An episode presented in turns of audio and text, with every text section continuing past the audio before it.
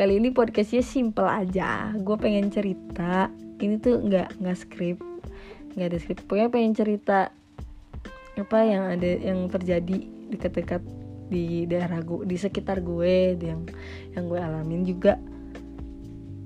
Yang baru-baru ini gue agak sedikit terganggu ya dengan pengendara ya pasti kalau kalian yang suka bawa motor bawa mobil pasti punya cerita lah di jalan itu kan random banget ya kita ketemu sama orang-orang.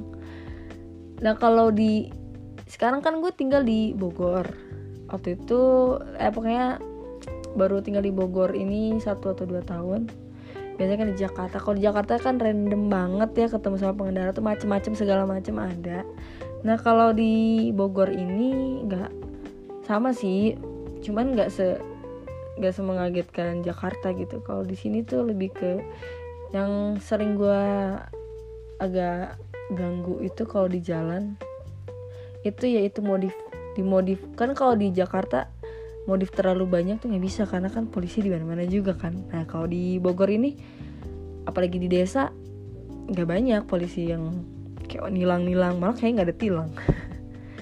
Nah jadi si pemodif ini be, apa memodif lampu-lampu kayak gitu. Jadi agak ganggu gitu buat pengendara lain termasuk gue. Gue terganggu dengan orang yang memodif lampu sennya yang harusnya lampu sen tuh warna orange tapi dia ganti jadi warna biru. Ya sebenarnya kalau dimodif nggak masalah ya kalau nggak mengganggu tapi ini kena mata cowok sakit. Ya udah nggak apa-apa sih pokoknya gue mau cerita itu aja. Intinya gue menemukan gue se surprisingly gue kaget. Gitu sih gue maksudnya kaget tuh ini kenapa dia pakai uh, lampu sen warna biru? Kenapa lampu sen itu kan udah dibuat dari pabrikannya itu dengan dengan melewati sebuah syarat-syarat atau apalah gitu. Biar gimana bisa kenapa warna oranye terus akhirnya bisa bisa, bisa lagi kan. Akhirnya bisa diproduksi secara massal terus dijual juga. Dijual secara massal juga. Pasti kan melewati sebuah uji gitu kan. Kenapa dipilihnya oranye gitu. Dan iya nih mungkin yang modif uh, suka warna biru mungkin ya udah. Jadi ganti warna biru. Dan itu efeknya tuh ke gue pas gue di belakang dia nih pas dia nyalain lampu sen astagfirullahaladzim ini cahayanya. Gimana sih cahaya biru astagfirullah ya kan? Cahaya biru di angkot aja gue pusing apalagi. Nih ya sama aja lah pokoknya. Dan gak cuma sekali gue menemukan itu yang bikin kaget ini yang yang lampu sen warna biru. Kaget gue baru pertama kali kayak menemukan lampu sen berwarna biru.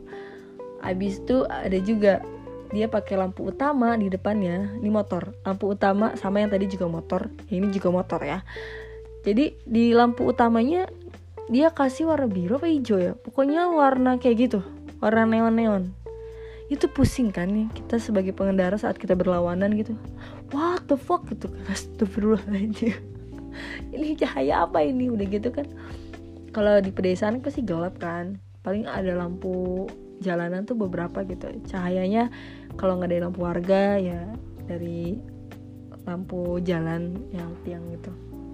Ya ini dia pakai lampu depannya itu dimodif gitu warnanya jadi warna hijau apa biru gitu dan itu mengganggu ya Allah. Ya nggak apa-apa sih udah itu apa hak asasi ya.